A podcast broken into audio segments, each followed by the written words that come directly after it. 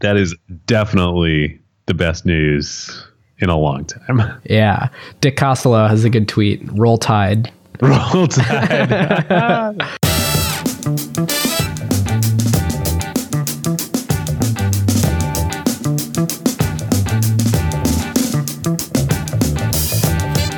Welcome to episode 51 of Acquired, the podcast about technology acquisitions and IPOs. I'm Ben Gilbert.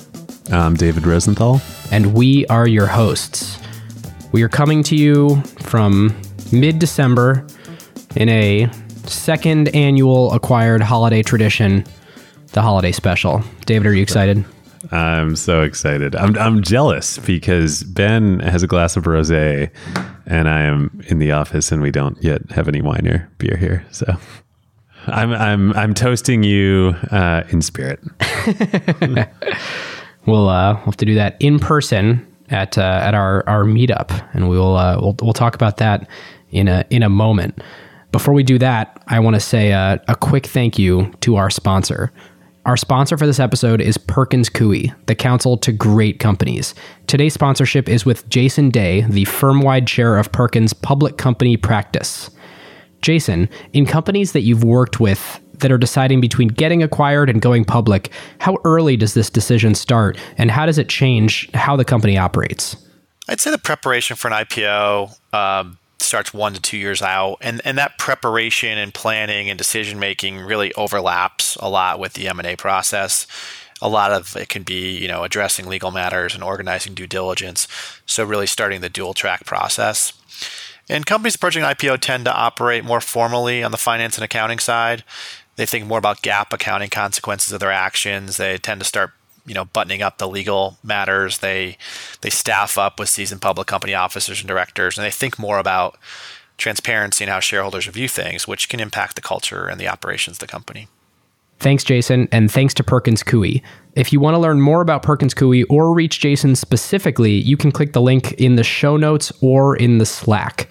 If you're new to the show, we've got a Slack that you can join at acquired.fm. We're over a thousand strong, and uh, you know, good place to uh, talk about tech M&A, recent news that happened, and more importantly, we actually have more DM activity than there is uh, um, chatter in the the main feed. So um, cool to see the connectivity among you listeners uh, who are uh, getting to know each other better by being listeners to the show.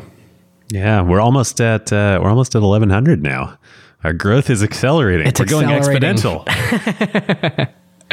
That's cool. My data's old. I gotta look. Well, speaking of listeners getting to know each other better, we mentioned it on the last show, and we gotta we gotta drive the point home. We're gonna be in San Francisco. David's already down there. I'll be flying down Thursday, January 18th. Mark your calendars. It'll be in the evening. Um, we are still figuring out uh, out venue, but uh, we're we're super excited to um, hang with our listeners for a few hours, and our densest concentration of listeners is in the Bay Area. Uh, New York and Seattle are, are up there too, but um, the the Bay Area has certainly been growing the fastest, and uh, and excited to always good to spend time down there. So um, yeah, and special shout out and thank you to Preet, a longtime listener who has been helping organize uh, and pull this together. So thank you, and uh, this is we can't wait to see y'all. Not only to organize, but to really uh, um, spark the whole thing. I think this is the thing David and I keep talking about, haven't done. And Preet, thanks for um, inspiring us to do it. And that is PR33T uh, if you're looking in the acquired in the Slack. Slack. um, all right, David. What else? We've got a, we've got an announcement for uh, for next year.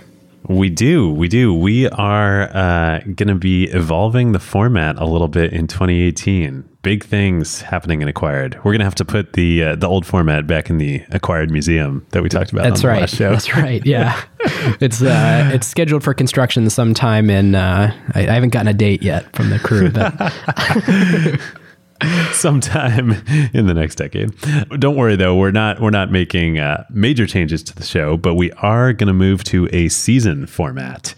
Uh, we thought after 50 now 51 episodes, uh, it would be better to uh, to block this into a, a traditional podcast season format, and that's going to let us do a few things which we're excited about. Yeah, we're, we're most excited because it basically gives us a, a um, framework to try new things. So if we want to do something kind of radical, at the very longest, it can last one season. Um, of course, we still can change things on on the fly, but um, can can add or remove sections or change the format for uh, for seasons at a time. And those seasons will be um, six months, uh, approximately ten episodes. And one of the things we're we're most excited about is to do mini series. So we've been doing it kind of informally with things like the Disney saga and, and talking a lot about um, uh, basically different episodes that string together and tell a single narrative.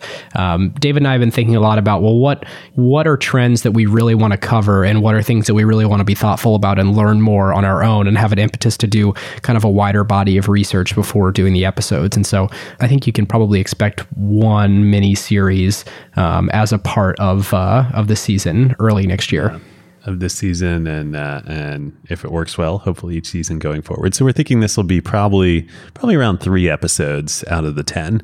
Uh, so seven, you know, normal standard acquired episodes, and uh, and three for a for a mini series that we're going to change up in each season if it works well. That's right. And the most important thing is the name, which we are hyper creatively calling season X. No, it's it's going to be season two. season ten. We're skipping seasons. We're actually releasing season two and season ten simultaneously. Uh. Ten is actually marked by a Y. Um, but you'll get it. It makes sense. We put a lot of time into this. Uh, ben, this is your cheesy joke for the episode. this is what happens when Ben drinks rosé. That's right. That's right. Or should I? Yeah, uh, I thought about earlier making the joke that our uh, meetup was going to be down in um, acquired HQ2 in San Francisco. perfect, I, perfect. I guess well, I that did. will definitely be a, uh, uh, a prediction for 2018 oh, later yeah. in the show.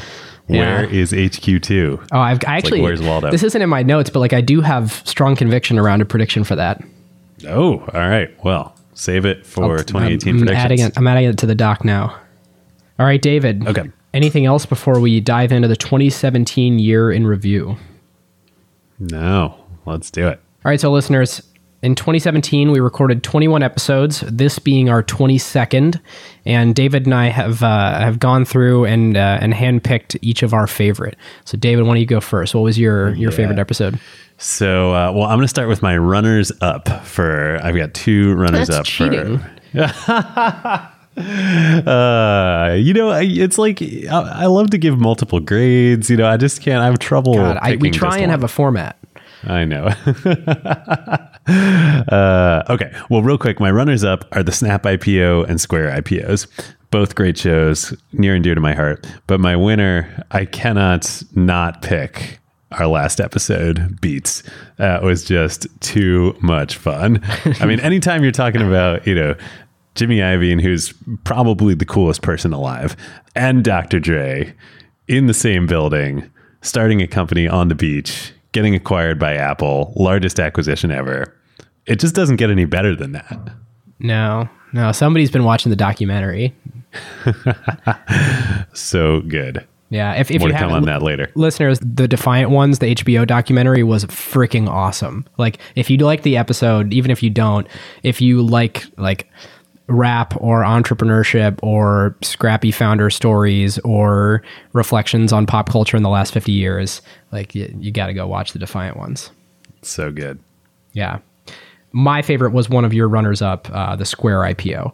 I felt like that was one where, um, you know, sometimes on the show we're all over the place, and sometimes we've occasionally we have really good structured thinking. And I thought in that one we Not just on this episode. no, uh, I thought in that one we. Um, I will stand by the conclusion we made on that one forever. And I felt like all of our reasoning to get there was really well founded. I love that the fact that um, we really got into like w- why the narrative was the way that it was about the company when it IPO'd and basically poked all the holes in it. Um, and that it's a really sound company with solid fundamentals today that continues to do what it was doing when it was a private company and everyone just looked at it wrong. And so, um, yeah, pr- pumped about the company Square and pumped about uh, uh, about that episode. I stand by my grade on that one. Unlike the YouTube episode where we gave a C, and every time I see some new article about YouTube, I'm like, we really, we really have to redo that episode. Yeah, we really should. Maybe that would be a fun thing to do in, in season two or, or maybe season three is revisit, you know, that could be a mini series at some point, revisiting. We should revisit Instagram. We should revisit YouTube. Yeah, Um, especially when we were wrong, like where where we were wrong and why. Yeah. I'm not on the surface without doing the research yet. I'm not 100% convinced we were wrong on YouTube. Will we give it a C? Yeah, and it was largely around opportunity cost and basically spending a whole bunch of time and money on what we kind of called a distraction for the break-even business of YouTube. But I'm I'm way more bought in on what it does for the rest of Google um, and the Google ecosystem Yeah. than I was before. I mean, it's an incredible product. I'm going to talk more about it on this show, but uh, it's also still not clear that it makes money, right? Uh, I haven't haven't Like actually it's looked in a while. Yeah, but I, th- I think that's about right. Yeah. You know, David, you're an early stage VC. You don't necessarily invest in things that make money. So you know, what do you, what do you care? Uh, that's a low blow, Ben. low blow. Speaking of which, you want to move into our, our personal 2017s? Yeah, yeah. We thought we'd add uh, this section of the show this year, um, especially you know, given we're doing our, our holiday episode here, and we talk a lot about topical things on the show and companies and stories, but uh, we don't talk that much about ourselves. Um, Yeah, and, I, th- uh, I thought that was like the right thing to do. Um, but we've gotten a lot of feedback from listeners, um, people in person, and people from who messaging on the, us on the Slack, saying like, "You guys mentioned early what you did. Um, you know, you like you can look us up on LinkedIn or whatever, but that we don't actually ever talk about our day to day. yeah, and it's so funny. Like as Acquired's gotten bigger, I mean, at a certain point, I think it was maybe kind of the beginning of this year, like, or maybe end of last year, like we passed a threshold where like way, I don't know about you, Ben, but like way more people in the world now know me as like co-host of Acquired than anything else I do in life, which is so great. And yet, you know, Ben and I spend, you know, a, a small, small portion of our, our, you know, waking hours dedicated to Acquired. to the acquired media empire. Yeah. Hey, museum coming. Yeah, 20, 2019. that's right. Um, but yeah, so I mean, for me, uh, 2017 was about as big a year as as you can get. Um, so almost exactly a year ago, at the end of 2016, uh, Jenny, my wife, uh, finished her PhD, which itself was an incredible com- accomplishment, and I am was and am so proud of her. Uh, it took her six and a half years, um, and I would woo indeed, and uh, I was. Um, also uh, thinking about and uh, um, embarking on a, a new journey that I am on now. And so those things coincided. And at the beginning of this year, I left Madrona, the VC firm where I was in Seattle, left working them there full time. And uh, Jenny and I actually spent the first couple months of the year uh, living in Europe. Uh, we moved to Paris for a couple months uh, to celebrate her finishing and, and starting a new journey um, for both of us. And David, during And, that uh, period, your carve outs were like way, way better than mine. oh man, I had so much time for carve outs. It was It was like magical. my carve out is Israel yeah. I just got back. and it was so great. Yeah, definitely back to the real world now. Uh, but it was great because uh, little little known fact by by actually most people in my life, but but now to be known by the acquired audience, I was a French literature major in college, and uh, Jenny uh, was the natural actually- natural path to VC. yeah, na- natural path to being a technology VC, early stage technology VC. But I lived in France in college and uh, uh, for a summer, and and Jenny also studied abroad there. And neither of us had been back um, since her time in college, so it had been ten years. Uh, really amazing to have this chance to go back to a special place for both of us. And then this summer, uh, we moved we moved back to the states and moved to San Francisco, uh, which has been great. And um, you know, I loved Seattle. Uh, still spend a lot of time there, but also love San Francisco. And Jenny's from here, um, and it's just such a such a amazing city that has so much history and is so much, you know, is the epicenter of tech, but is also just so much more than tech in Silicon Valley. Um, so it's been great, you know, exploring this new city. And then also I've been working on uh, working on my new thing uh, with my partner and uh, my business partner. Unfortunately, we can't talk just yet about what it is. Uh, coming soon in 2018, but uh, the founder journey has been uh, everything it's cracked up to be. it's been uh, wonderful, crazy, scary, awesome, terrifying. You know, I think uh, a bunch of people at the end of the year have been asking me, you know, how's it been? And it, both I had no idea the direction it was going to go and like could never have foreseen all the daily twists and turns along the way.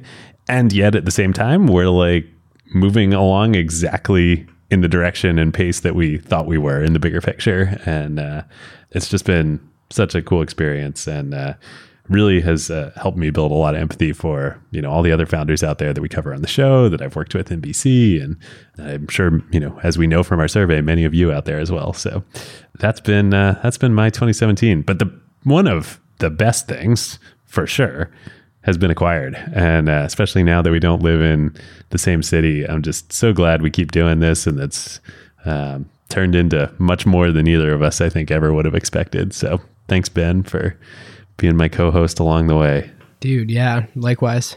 You know, it's it's caused us to make a nice nice AV investment. I never thought I'd be a person with an office with four microphones and mic stands behind me, but here I am.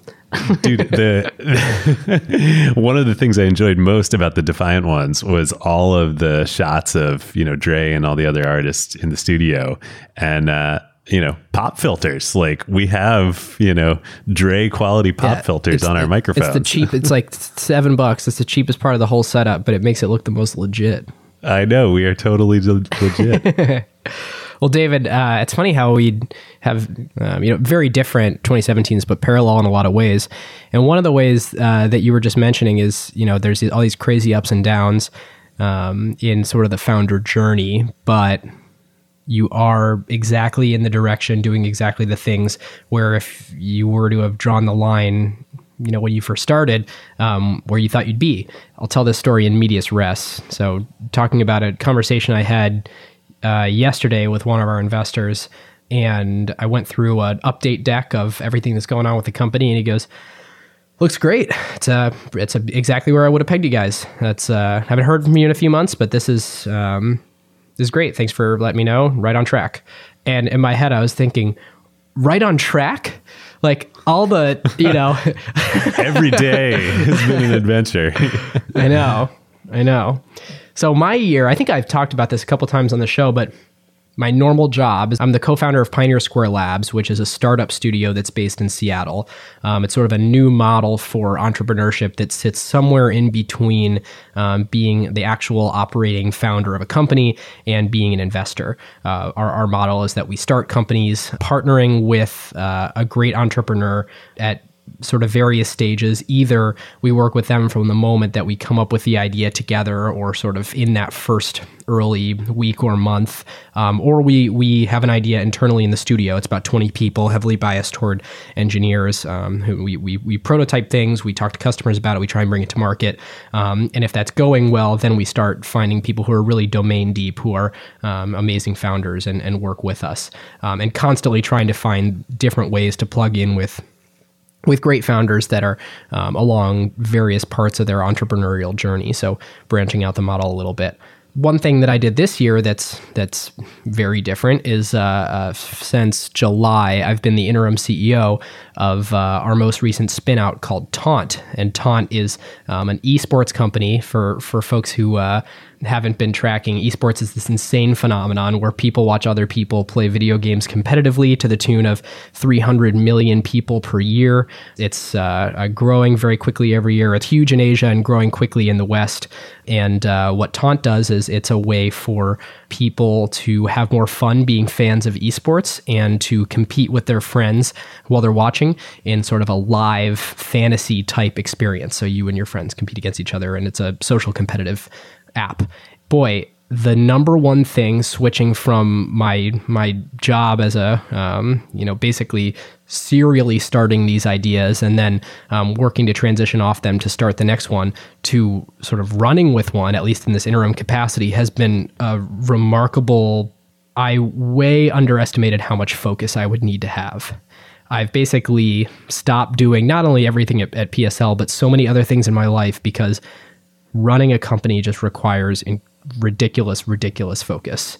And every single day, it's a battle of all the really important things that need to happen that won't happen today. Uh, actually, the uh, T.A. McCann, who's a um, another awesome founder and investor in the Seattle area, uh, calls this ITINDY, important things I'm not doing yet.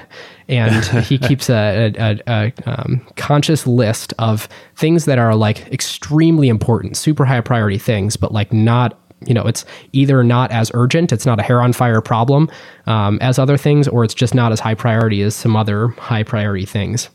I would describe the rest of my life as I worked a lot, but I didn't, you know, like if I ever needed to leave work at three or something and not check in for the rest of the day, that was kind of fine. And it's being in the founder mindset really means it's really not the case. Like there are things, there are sometimes things that just absolutely must, must be done today, this hour. Maybe the number one skill is uh, uh, constantly being able to um, be on all the time, be ready for anything, and play schedule Tetris, and understand that um, whatever you looked at and thought your day was going to be at the beginning of the day may actually not be the correct prioritization given new information and having to juggle that on the fly. And a lot of you out there are probably laughing and, and know this well and have, have been in this um, situation a lot. I've started other things before, but never a, a venture backed thing where we were sort of quickly building a team, quickly in market. Um, and uh, yeah, the, the biggest thing is, is really um, being able to quickly adapt and reprioritize on the fly. You have multiple, you know, handful of people that like depend on you, you know? I mean, that's one thing uh, uh, that's not our structure here. And uh, so I'm lucky that I don't have that particular challenge of being a founder. Um, still have a little bit more kind of autonomy, but I got to imagine like, you know, in some ways, you know, as, as founder and CEO of something, like you have the least amount of freedom. Yeah. And, uh, at least in the pre product market fit stage where you're actually not sure what the North Star is. Like you have an idea, you have a value or a mission that's North Star, but there's not a defined implementation yet. There's a lot of there's a lot of thrashing, um, and you know it, it, you try and r- reduce CPU thrash, but ultimately you you are switching back and forth a lot of things, and there is high switching cost to that. Yeah, is there ever? Is there ever? Despite all the things that we have going on in our lives, um, like I said, I'm just so glad we keep yeah 22 keep episodes? you kidding me? i'm yeah. proud of us. Oh my gosh. Like yeah i mean i'm with you. Other than other than my time when when uh, jenny and i were you know hanging out gallivanting around europe we, we were not exactly gallivanting but uh, um, you know when my carve outs were much better back then like i basically have done nothing else except work and acquired this year there, yeah, that's the other thing is I think my carve outs probably suffered because there's weeks where I'm like, yeah. I'm supposed to have read something that was not an email since the last time we recorded. yeah, uh, I am in that boat too. Well, should we uh, review our 2017 predictions that we made last year? Sounds great. See how, how we did. How wrong were we? uh, well, let's see. Okay, so my first one. Should we trade off uh, yeah. each of ours? Yeah, that sounds okay. Great. So my first one was um, that aggregation theory was going to become even more important. Ben Thompson's seminal aggregation theory uh, was going to become even more important in 2017 than 2016. I think I kind of nailed that one. I mean, it wasn't a very controversial prediction. I think in 2017 it has become super clear that the big biggest tech companies, you know, the the Facebooks, uh, the Amazons, the Googles, the Apples, um, have just consolidated so much power in the space, continue to consolidate even more power, and that is, you know, kind of I think a direct result of you know everything that's implied by aggregation theory. And and Ben is actually Thompson has actually shifted a lot of his writing, I think, to this. You know, what is the consequence of this? Um, yeah, I mean, it changed. Happened it changed our economy, it changed our political structure, it changed it changed it literally changed like the way that people interact with other humans. Like if you look at a society as um, a collection of political social and economic changes like it is the driving force behind the biggest change of all three of those.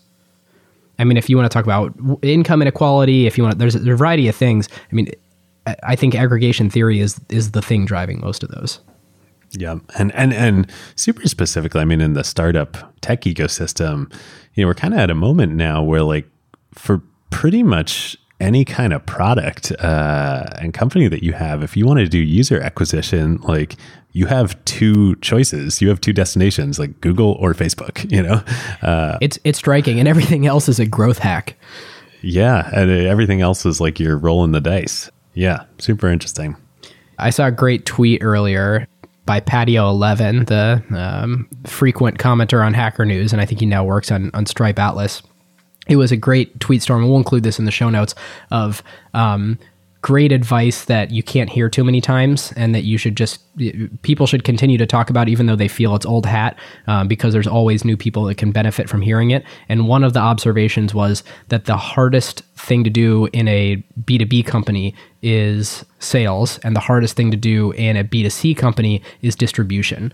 And if you're starting a consumer company, you basically have Facebook or Google to go to, and you're effectively just paying a tax to get to their customers, and they get bigger and they get better. And every single company that that that bootstraps their business, or not bootstraps, I mean Coca Cola pays those companies huge amounts of money per year.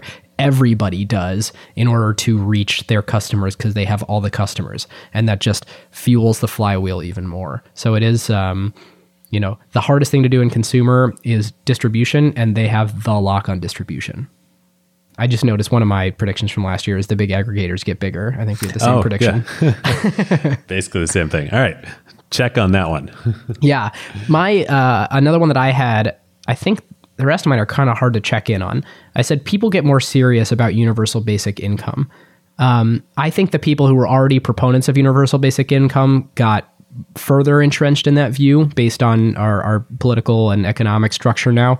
Um, I don't think that it picked up any traction in any way. I think the experiments continued. I think um, a lot of great books were written on it. I don't think it's really picked up steam. Uh, my next one, I said uh, we would see more tech IPOs in uh, 2017 than 2016. And we did, uh, but we didn't see that many more. So there were 26 in 2016 and 33 in 2017. That's um, I'll call it. That's that's qual- I qualify that. That's more, but nowhere near you know the the heyday of uh, of uh, the earlier 2000s. There's so many companies that uh, have raised so much money in the private markets and need to exit one way or another. Um, and they still have not exited. And uh, this is a trend that I think will continue into 2018. But some of the big ones, big IPOs we did see in 2017, some of which we cover here Snap, uh, Blue Apron, Stitch Fix, Cloudera, uh, Okta, MuleSoft, Roku, MongoDB, and Seattle native Redfin. That's right. All went public in 2017. Good companies in there, just not a ton of them. Yeah. Yeah. Another one that that was one of mine last year was the commoditization of machine learning and that the value is value is in the data itself and not in the actual machine learning algorithms or infrastructure to do that. That's absolutely played out. Um, looking at reInvent this year, looking at a lot of Google Cloud's uh, announcements, there really are more and more machine learning off the shelf tools, and it really is all about not only having the data but having the data in a great format, your processing pipeline, um, and and correctly sort of labeling and cleaning um, data to be used by machine learning. I'll disclaim here that I'm not an expert on this, but we haven't really seen like new math in any way uh, that has um, radically changed. Uh, radically change what people are doing with machine learning. It's much more about the availability of tools, uh, more people having access to those tools, and a big thing is just sort of the the compute being more and more available. There's some newer models that, that people are using, but it's it's largely about uh, making it more um, available and less less expensive for companies to hire the large teams that was previously required to do data science. Yep. Well, so in contrast to a uh, new, exciting technology becoming easier to use and more widely available, my prediction, or I guess question more for 2017 is we, will see if VR becomes a big thing or not. And uh, well, unfortunately for the VR industry, at least for the moment, it's still not a big thing. So we'll see. I, I wouldn't, you know, call VR and AR uh, out uh, per se. I don't think this is the yet at least the 3D TV of technologies, but AR is more in. Like AR did great, or AR at least has a path to becoming mainstream. A path, but it's uh, still not here. no. Here's a here's a like speculative question: Is how do you call that earlier? I mean, there were plenty of VR naysayers, but looking back on it, I mean, what are the signals that people just weren't going to buy the devices at the volume that that we were all hoping earlier. So you don't make those investments or you don't spend years of your time working on those companies. Um, some people are going to weather the storm and do great. And when it finally does become a thing, if it becomes a thing, but you know, how, how do you spot that? Yeah. I don't know. I mean, the Kickstarter, you know, numbers for Oculus were really good all along the way. And then, you know, their, their uh, dev kit shipments, um, but uh, and and the uh, you know the Vive is an incredible piece of hardware. I don't know. I mean, I guess the thing is, it's just like still not easy to access for you know most people for your mainstream consumer. Like you still need to do a lot of work to get the payoff of the incredible experience and right. spend a lot of money. It's not as easy as just like downloading the number one app in the App Store like Coinbase, you know? Yeah. yeah. That was something we did not predict. No, nowhere in here just to say anything about crypto. No. well, we missed that boat. We, we did. Um, in fact, I would say I may miss it again. yeah, I don't have uh, I don't have anything in my 2018 predictions about crypto. Uh, probably should. All right, my last one was uh, I said the trend, the mega trend of urbanization would continue. I think it probably did. I don't have a great way to measure, but uh, more people in the world, all around the world, moving to cities um, doesn't seem to be abating anytime soon. Nope. Um, and mine was Does it become more expensive to produce physical stuff? David, I honestly can't remember my rationale behind this. well, I think you were saying that, like, uh, as you know, like take China for instance, um, you know, as the middle class rises, uh, is it going to become more expensive actually to produce stuff physically in China, right. like physical goods? Um, right, right. Well, the cost of DRAM went up. Component costs of smartphones went up, but I think that probably has to do with more like more business, like structural business dynamics than it does rising labor costs. Yeah, I'm I'm not sure that that actually happened. If anything, I think more and more returns are going to capital as opposed to labor around the world. All right, final section to round out our review of 2017 before we look forward bravely and boldly into 2018. Our top acquired theme of 2017. So, unlike last year when we did this, we reviewed themes that we talked about most that's on the show. That section was like way, way too long. Way too long and not that interesting. Um, so we're we're taking a more qualitative approach this year, uh, and what we think, you know, looking back on our body of work for this year, like what stands out to each of us as like the um, uh, the kind of most impactful or interesting theme um, that we've discussed on the show. So for me, it's actually a pretty recent one that um, I think I first brought up on the Stitch Fix episode, um, but then also talked about on the Beats episode, and and that's this this concept um, of the way to really, you know, as an investor, make outsized returns, um, and as a company and as a founder, to really have a large, large impact as opposed to a smaller impact, is to do something, you know, make a, a have a thesis with a company or an investment that is obviously you want it to be correct, but being correct is not enough. You have to also be correct and non consensus, not obvious. Uh, and this was something that uh, Andy Rachleff, one of the founders of Benchmark and one of my professors in business school, talks a lot about. And he took this idea from from Howard Marks at, at Oaktree. But it's really, really powerful when you internalize it. And, and if you look at, you know, Stitch Fix, as I mentioned, and Beats, you know, but I think also Square, Starbucks, Snap, all of these are companies and products that um, you know, they were both like the correct product for the time. But before they were started, like nobody thought like, you know, who's going to go to a store to drink coffee? Like people buy coffee beans to drink at home, you know, or, um, you know, who's going to pay a lot of money for headphones that aren't reference headphones? Like the two dollar ones that you get with your you know iPod or, or you know an iPhone are good enough. Or you know a Snap like Facebook dominates social media. Like why do you need another like you know method of sharing photos with one another? And I think it's a really powerful idea. Um, again, both for both for investing obviously, but um, but also as as a founder in product design as well. Yeah, I totally agree. It's a good theme. Mine, I don't think we explicitly called this out on a show, but we talked about it in many of these episodes in 2008, call it, we started maybe 2007. We started first hearing uh, about social media, and it was a term that I don't think I had quite understood and dissected um, for a few years of, of really like what is what does it actually mean? I get that we're calling Twitter social media, like I understand that. What does it imply? As you dig into it and, and really understand like okay it means basically everyone is a citizen journalist and it won't just be for this in this short form capacity. Of course you have the rise of medium um, you have youtube you have basically the, the the rise of the internet allowing anybody to become a creator where instead of a one to many world where you have publishers that push out to a, a, very small number of publishers that push out to millions of people you have um, you know everybody on earth able to push content to everybody else else on earth and build following in different ways. It really makes all media truly social and all media, the, the future of media, much more about do you have a compelling message rather than are you able to fit in with a body of content that has existed today? And in the ability to be non-conforming, which David actually fits in pretty well with your your tech theme, um, to be able to be differentiated by be non-conforming and still get distribution on that, that was a new piece of value that was unlocked. And the biggest thing to come of all that is that the internet and social media really removed gatekeepers.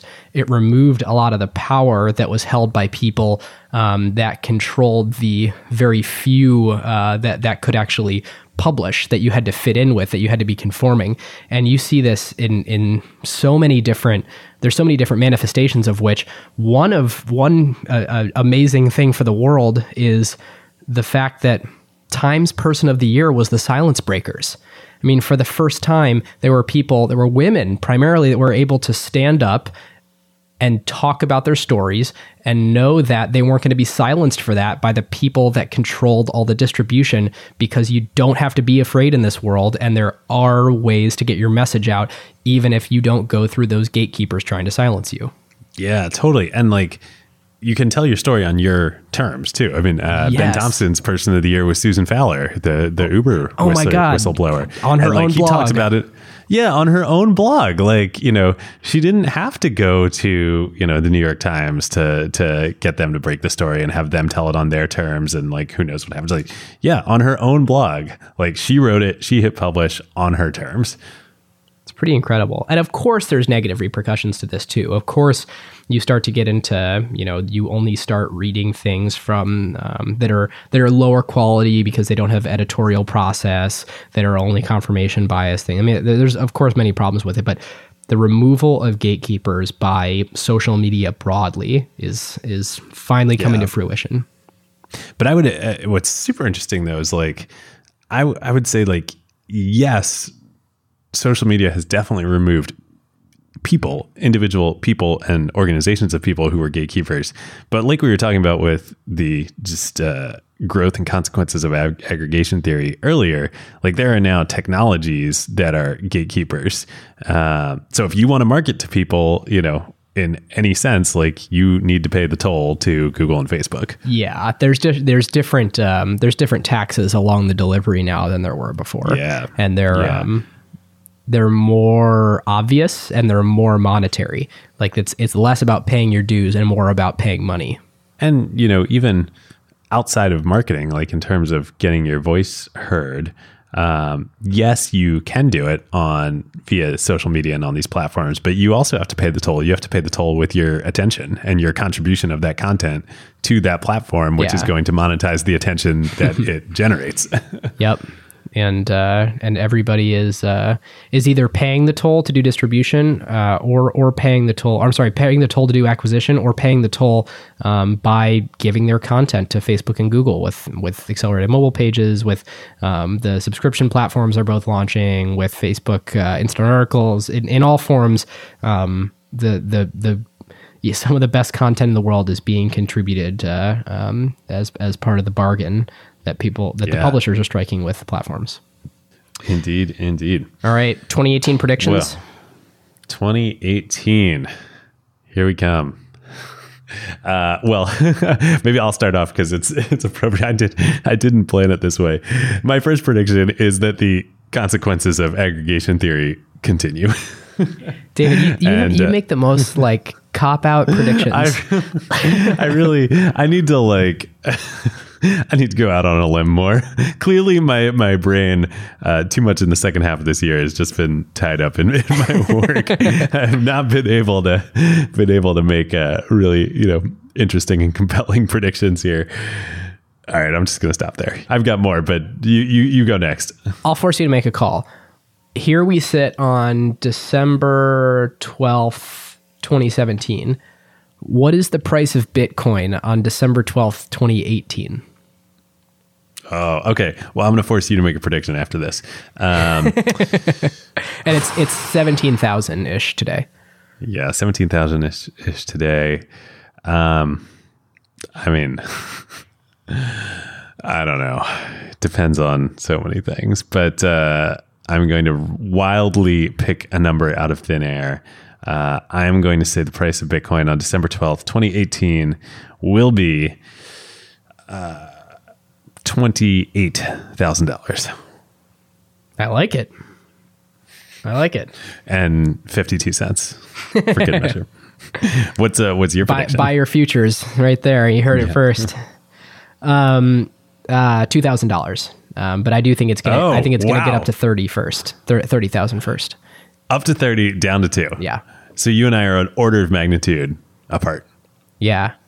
I'm curious what it's going to get to in the next two weeks alone. I mean, I think people are going to get Coinbase for Christmas.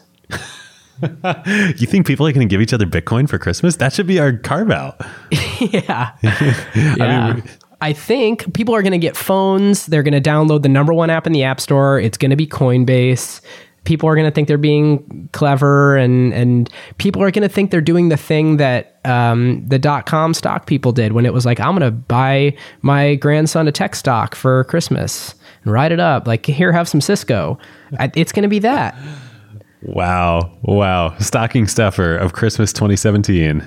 we, we yeah, we got to release this before Christmas, so I'm not wrong before this airs. Yeah. yeah, we're doing we're doing intentionally doing this show a little earlier this year than last year so that we can get it out before Christmas uh, so that uh, carve outs can be used as stocking stuffers. Yeah, and for everyone doing a long drive, you have uh, you have this to listen to. Yeah. All right. Okay. So I'm uh, my question back to you. Prediction. We referenced it earlier in the show. Where is Amazon HQ two?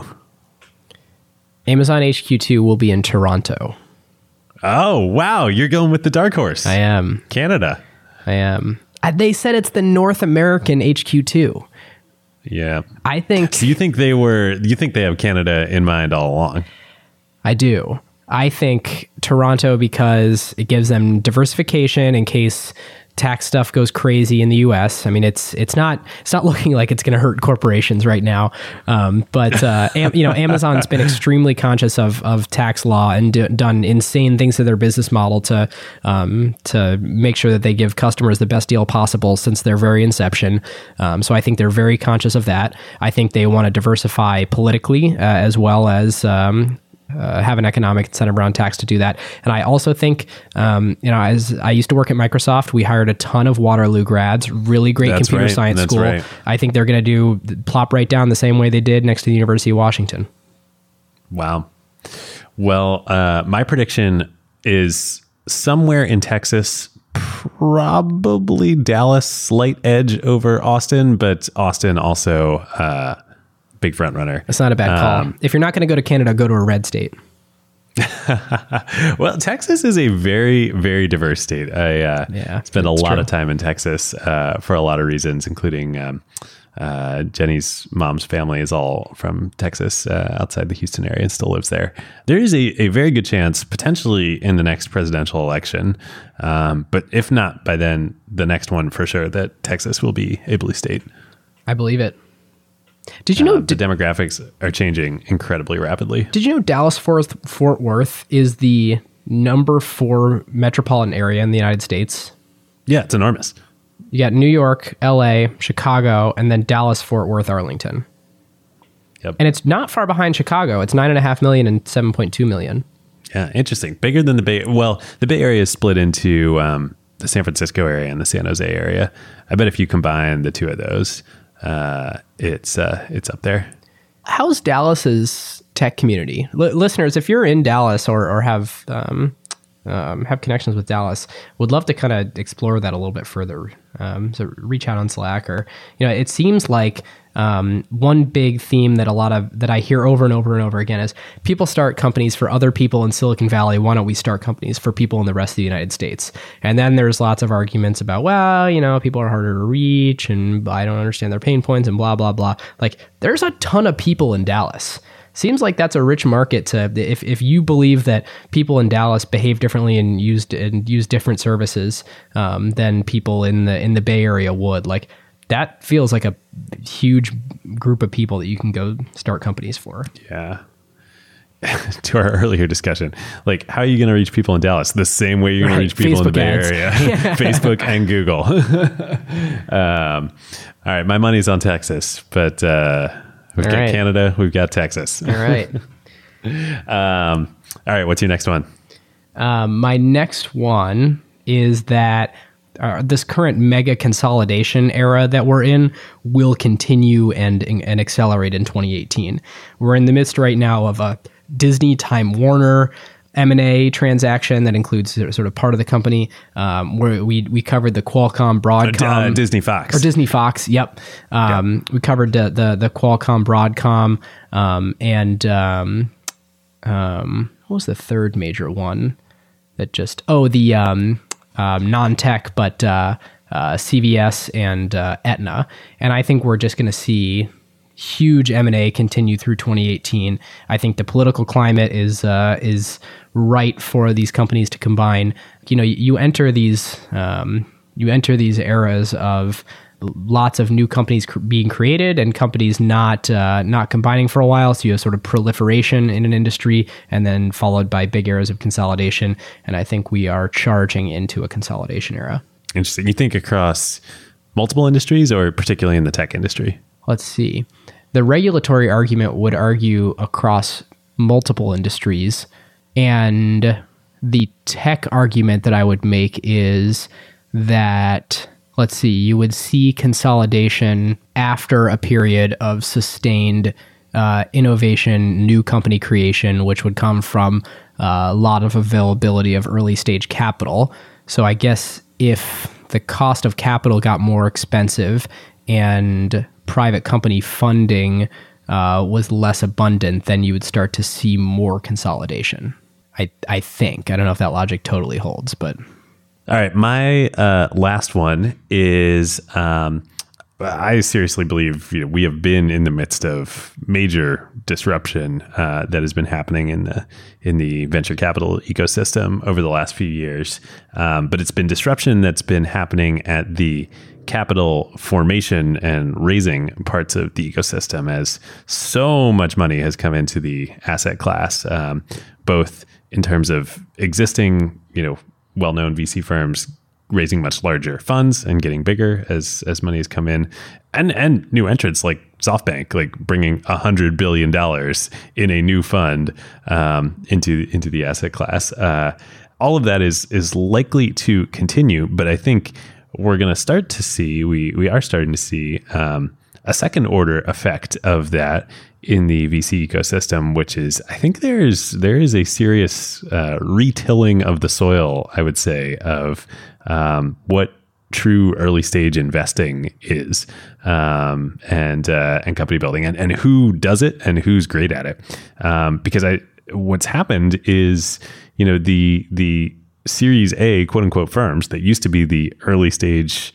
firms um, that invested when companies were getting started and right at those those beginning days, uh, they don't do that anymore be- because they're so much bigger now because they have so much more capital. So they they wait until later. And so I, I don't know. Maybe we'll see some turnover in in who the quote unquote best firms, top tier firms are um, at the traditional you know Sandhill Road uh, set, but there's this whole really thriving ecosystem underneath it. You know, like you're part of it, Ben, at PSL, and um, and and so many other firms are, uh, and and it's all um, all kind of emerging, you know, underneath. It's like it's like Clay Christensen yeah. in action here. And say what you will about uh, ICOs, but I mean, there's there's no denying that that that is a super transformative way to finance early stage companies. If uh, you know, if that were to continue. Yep, indeed, indeed. Hmm. All right. Well, I have another one, and then I have one one question to close with.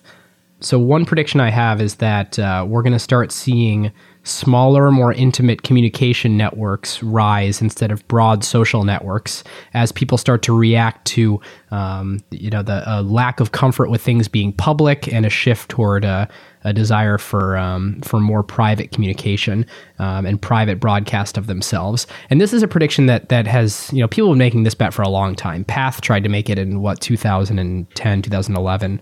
Yeah, um, oh, earlier than that even I think. Yeah, maybe uh, maybe not maybe not that much earlier. Sometime around that. Yeah. And you know, I'm just not sure the timing was right for that. I think Facebook had so much more.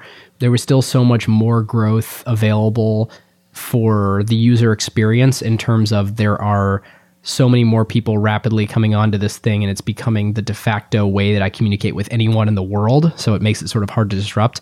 Um, I do think now that, and it's actually a perfect time for Facebook to be experimenting with uh, monetizing WhatsApp, that private communication networks um, are are going to start occupying more of people's time than public communication networks did. I've noticed, and this could be entering a different phase of life, but I do way less activity that could be broadcast to my social network on Facebook, and I spend way more time in a variety of private Slacks. Um, I even spend less time on Twitter and more time in, in Slack and in Messenger groups. And I really do think that that um, people are just finally having the reaction to I don't want to have all my stuff be public all the time and and uh, and sort of culling that. And of course, you're not actually going to cull it on those platforms where you already have all the connection. You're not going to shrink those social graphs. You're just going to move to new ones. And of course, that's why Facebook acquires the new ones because they you know mm. um, they need to stay king of that. Yeah, but, it's interesting, man. Path.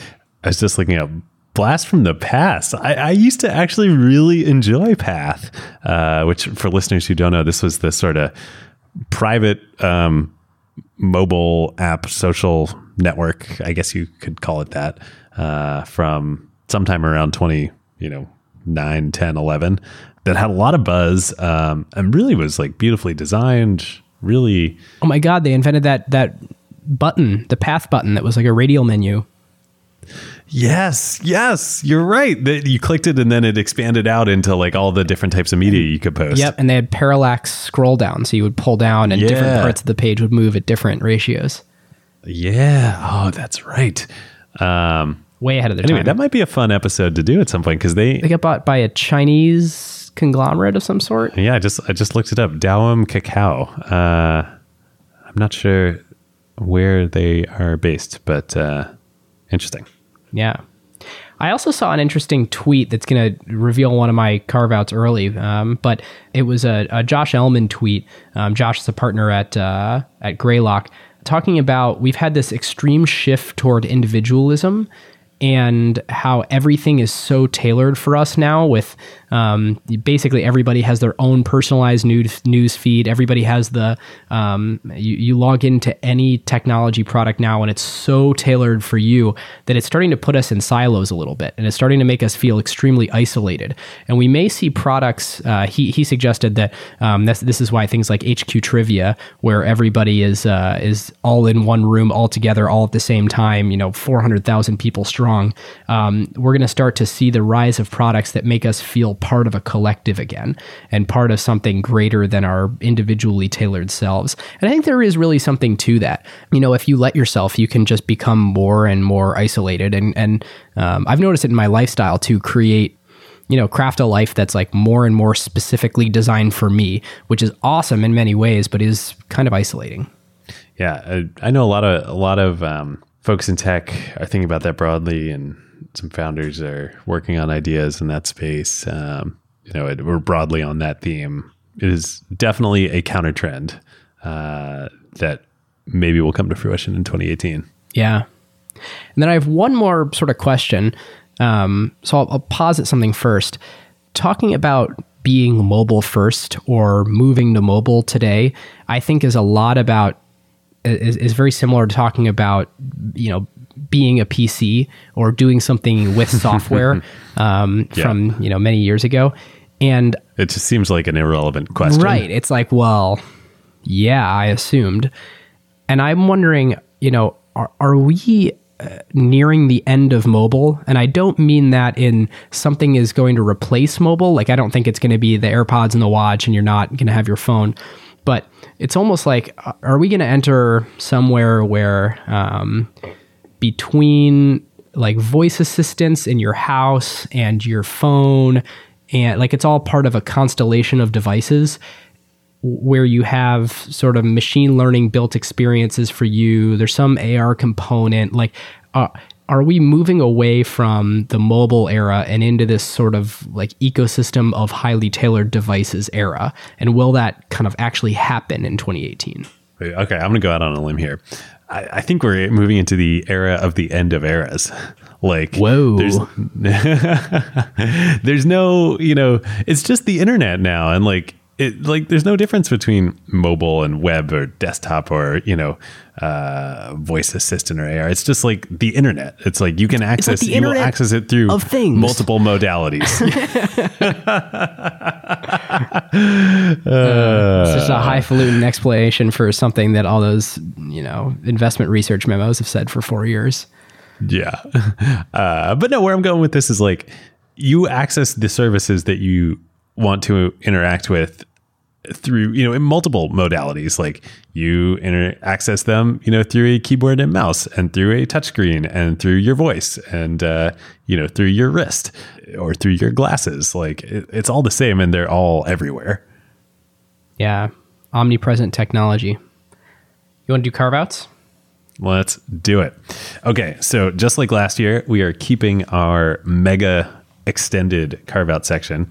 So we're going to do each pick uh, one carve out uh, from all of the categories of carve outs that we typically cover. So we have books, and I'm going to do separate fiction and nonfiction, uh, article, uh, podcast, music, uh, TV or movie or both, uh, and app are our categories.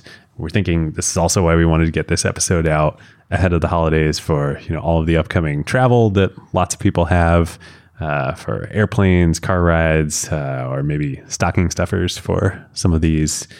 Uh, we wanted to get these out to you before the season. I will start off with my my first carve out uh, fiction book. It's actually a trilogy uh, is Philip Pullman's His Dark Materials trilogy, which the first book of which is The Golden Compass, uh, which is a fantasy sort of you know young adult fiction, but also like you know can very much be read and enjoyed by adults, kind of like Harry Potter, like very similar to Harry Potter trilogy. And uh, I had not read it growing up. Uh, Jenny had, and he just wrote came out with the first book of the second trilogy many many years later. Uh, and so he's writing a new trilogy. The first book of that just came out. Um, i haven't read it yet because i just finished the original but really good super fun. It's like it's like harry potter meets like sci-fi meets steampunk with a female protagonist, uh, and just like really really well done. And it's all a uh, it's all a complete inversion and retelling of paradise lost. Uh, really really fun Uh, I only have one book this year that I uh, I'm gonna say makes the cut. Um, Shoe Dog. It was so good. Oh, so good. Talked about it a bunch on on when uh, whatever episode it was where it was my carve out.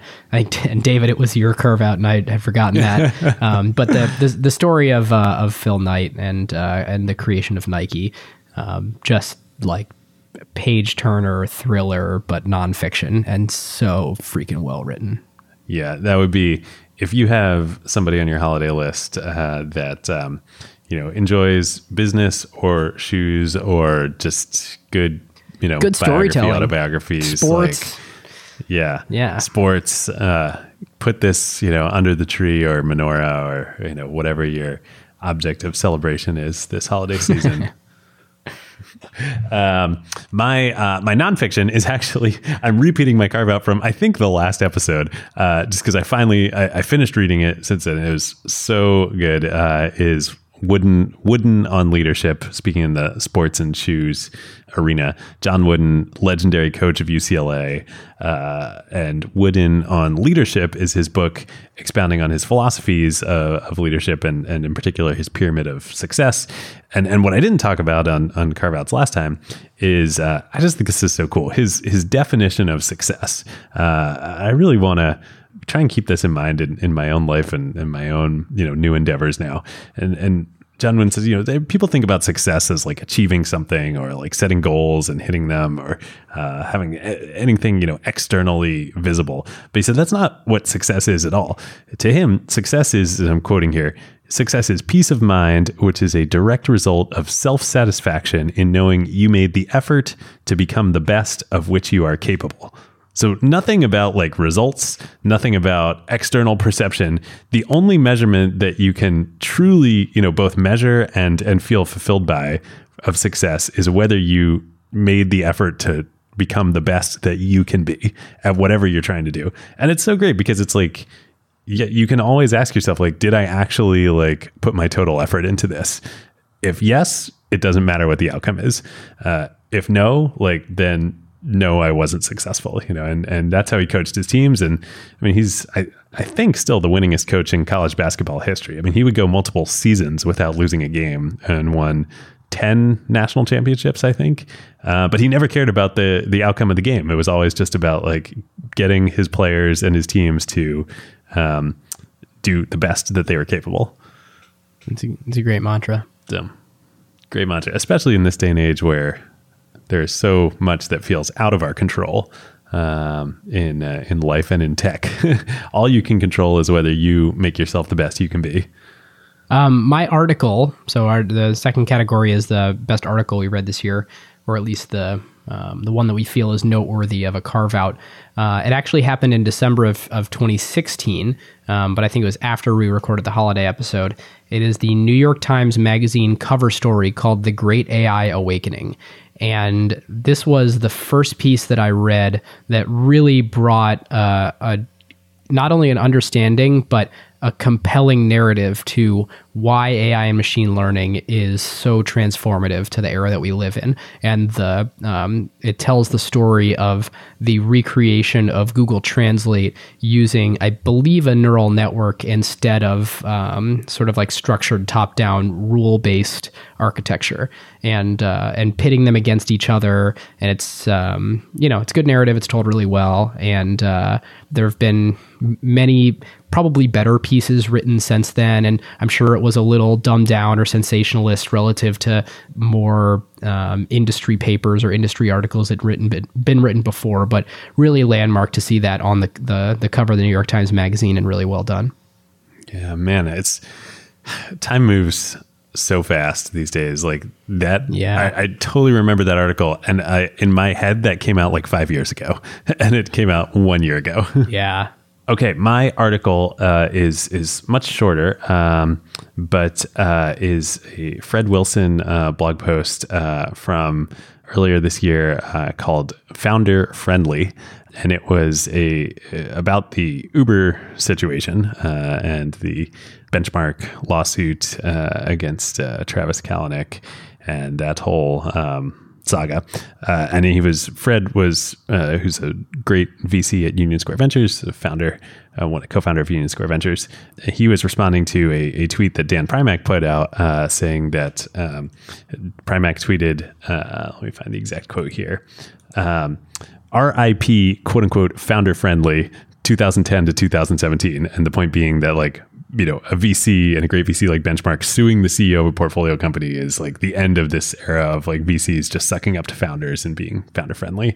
And founders should watch out for VCs. And Fred had this response. It was like, you know, sometimes like what's most friendly to founders is is be doing what's best for the company. Or his point his point was that as a VC and a board member, you need to do what's best for the company, and that isn't always like sucking up to founders. Like uh, sometimes, and often in the long run, what's best for the company is also best for the founders.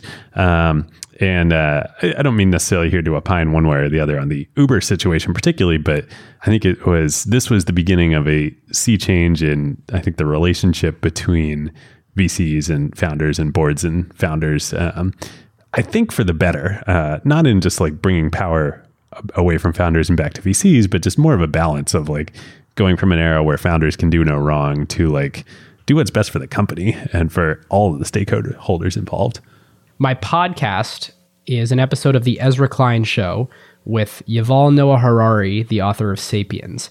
And I can't actually remember if this was one of my carve outs or not. Um, I think Sapiens was, and I, I think maybe the podcast was, but awesome interview if you haven't read Sapiens, that's also a great book. Um, it's like a primer on many, many things that are core to the human condition: archaeological stuff, psychological stuff, evolutionary evolutionary biology, a lot of sociology of why we treat people the way we do today in different groups and how that falls out of, of different evolutionary things. Um, and Yuval is just a great thinker. And he talks a lot about, he actually does a 60 day meditation retreat, silent meditation retreat to start off every year, which sounds every year. freaking nuts. But I, uh, nuts. I, I hope, I, I don't know. I, I think I, I'm going to make it a 2018 resolution to do a uh, a, a, three day. I'd love to do like a meditation oh, I retreat. would love just to do to, that too. But honestly, yeah. I, you know, I've been like just doing um, Headspace and playing around with some some meditation apps and like trying to get into it, like dabble a little bit. This notion of like 60 days. oh my god, yeah. But the notion of of meditating alone, like uh, a- actually focusing on your breath and not letting your mind wander. I, it's impossible. It's very difficult to do that for like five or ten seconds.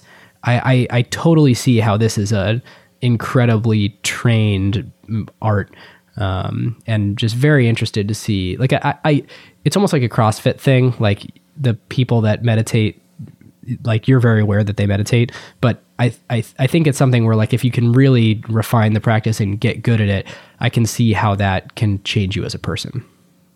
Yeah, totally. I um I did a bunch of exploration with meditation in uh, in grad school, uh, and uh, did I I haven't done any full day retreats, but I did a, a half day retreat actually as as part of a class uh, at Stanford in grad school, and um, it was uh, it was really cool. Very very difficult, even just half a day of sitting there, but. Uh, that's cool. I remember listening to that show too and thinking 60 days. Oh my goodness. yeah. Okay. My uh, podcast carve out for the year is uh, also, I think I did have this also as one of my carve outs at some point during the year, is the episode of The Bill Simmons Show with Jimmy Iovine. And uh, we've been talking about him a lot lately, but literally the coolest human alive. Go listen to it. I'm queuing that up now. Literally just grab my phone. I'll jump forward. Um, my music also related to this whole Jimmy Iovine ecosystem, although everything in music is related to him. Uh, I discovered um, Bruce Springsteen uh, and the E Street Band have multiple live albums. Uh, I had growing up their Live in New York City album uh, from their reunion tour, which was fantastic. But there is, I think, probably their best live album is live at the Hammersmith Odeon in London uh, in 1975. This is early, early days, right after Born to Run comes out. And uh, this is just an amazing show. Bruce writes about it in Born to Run in the, autobi- in the autobiography. Um, uh, whatever your streaming service of choice is, go listen to this now. It's just the boss at his best with the band. Sweet. My music, uh, I'm I'm sure this was a carve out of mine. Uh, ODESZA's new album, A Moment Apart.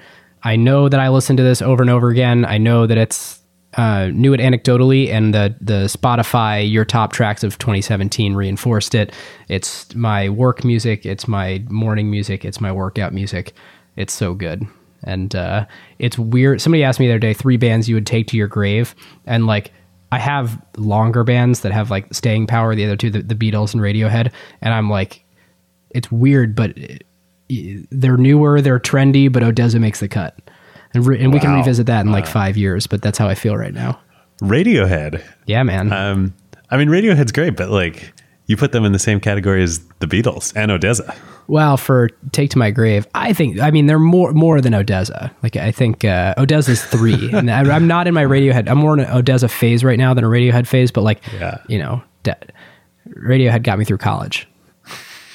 Fair enough. It's it's a bit, I mean, that's the thing about music. And back to the Beats episode that Jimmy and Dre just totally identified. Like music is about it's like you identify with a certain point in your life with certain activities. Like it's just such it's an emotional thing. It is. Um, I totally hear you. There's song like mid 2000s, you know, hip hop dance tracks that like were in, you know, just take me right back to that specific moment of time in college. Uh, anyway, Yeah. um, okay. Uh, my movie, uh, TV and movie for me uh, for 2017. I was going to do the Defiant ones, but we can't. That's we can't do Too too, much. much, of that. it's, We- rec- we- it's a we- recency bias already. we, we- recency bias, yeah. Um, I didn't watch that many movies in 2017, but uh, I just on uh, an airplane trip last week finally watched Creed, uh, the um, latest Rocky movie, uh, and and I think probably I think the last. Hard to imagine them following up on that. Uh, watch, I'll say that, and they probably made Creed too, but uh, really, really, really good uh, and uh, very worth watching. Cool. Uh, mine is Blade Runner 2049. Uh, it's a movie the year that I thought saw in theaters, and embarrassed to say I'd never watched Blade Runner the original all the way through. So I watched. I think uh, the edition I watched was the f- the final cut or the. There's a few different remastered versions, but watched that the night before, and then went and saw 2049 in theaters the next day, and um, you know, it's what it's it's both visually incredible and one of those thinker movies that you're thinking about for for days after, and especially in our um, um, AI apocalypse that we are in. Definitely interesting to think about. Yeah. I'm going to add one additional movie carve out. Uh, hasn't come out yet, but obviously The Last Jedi is. It hasn't even come out yet, but it's definitely Safe, movie safe to of say. the year. Look, if they already greenlit a new trilogy, then for for Rian Johnson, then I'm pretty sure we're gonna love it. Yeah. I'm, I'm pretty sure it's going to be awesome. Yep. All right. App. app. Um, so my app of the year, I'm joking, says the guy who uh, I told you I would talk about YouTube later in the episode. We gave it a C on acquired. I'm not sure it deserves more than a C, but my app of the year is YouTube.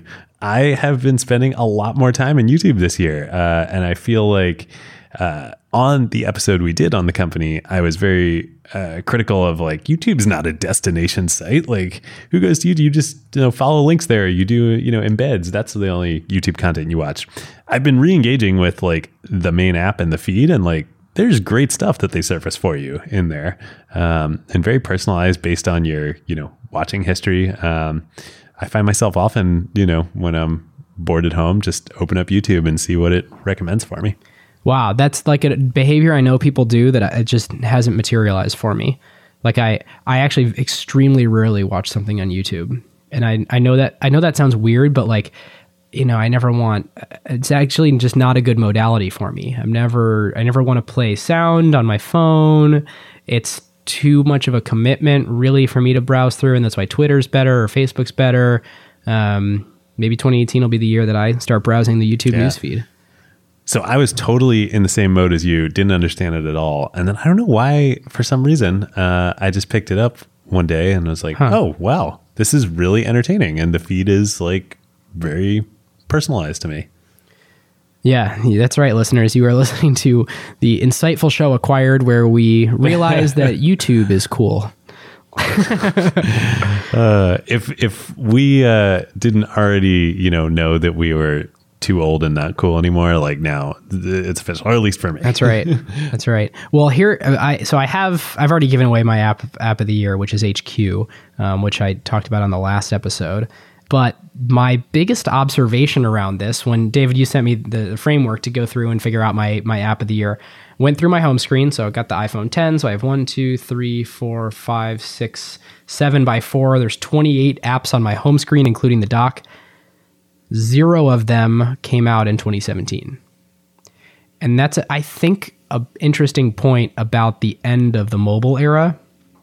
Like, there is very, very, very rarely a new app that becomes a part of my daily or even weekly life the closest would maybe be I started using Enlight and PhotoFox and some other photo specialized photo editing apps that now that you can do a lot more powerful sort of pro style tools on the iPhone. Um, but I actually don't think those are 2017 either. I, I just don't actually think there's new apps that are habit forming um, in my daily life. And maybe I'm just like not not one of the cool kids anymore, and you know, th- there's plenty of those, and I'm not involved. Uh, like Musical.ly was 2016. I mean, there's been a there's been rise of of new consumer apps. I guess I have TBH on my phone, but it's not at the beginning. Um, HQ was not not on my home screen either. Um, but I think it's telling. Well, it's nowhere it's nowhere near the velocity that it used to be. No, I mean, pull out your phone. Do you have anything on your home screen that came out this no, year? No, I, I, did the same. I did the same exercise, and uh, that's how I ended up with YouTube. I was like, okay, there's nothing new on my phone this year. What have I interacted with differently or more than last year? And that's how I got YouTube. Yep. All right. So you heard it here first. A couple old men doing a podcast. So welcome to 2018. Yeah, David actually David actually bought an older phone. Uh, Pretty soon I'm going to be telling the kids to get off my lawn. uh, all right. I think I think I think that's all we've got. Have a have a safe drive, a safe travel to wherever you're going. Enjoy the time off work. Thank you as always to Perkins Coie for sponsoring us.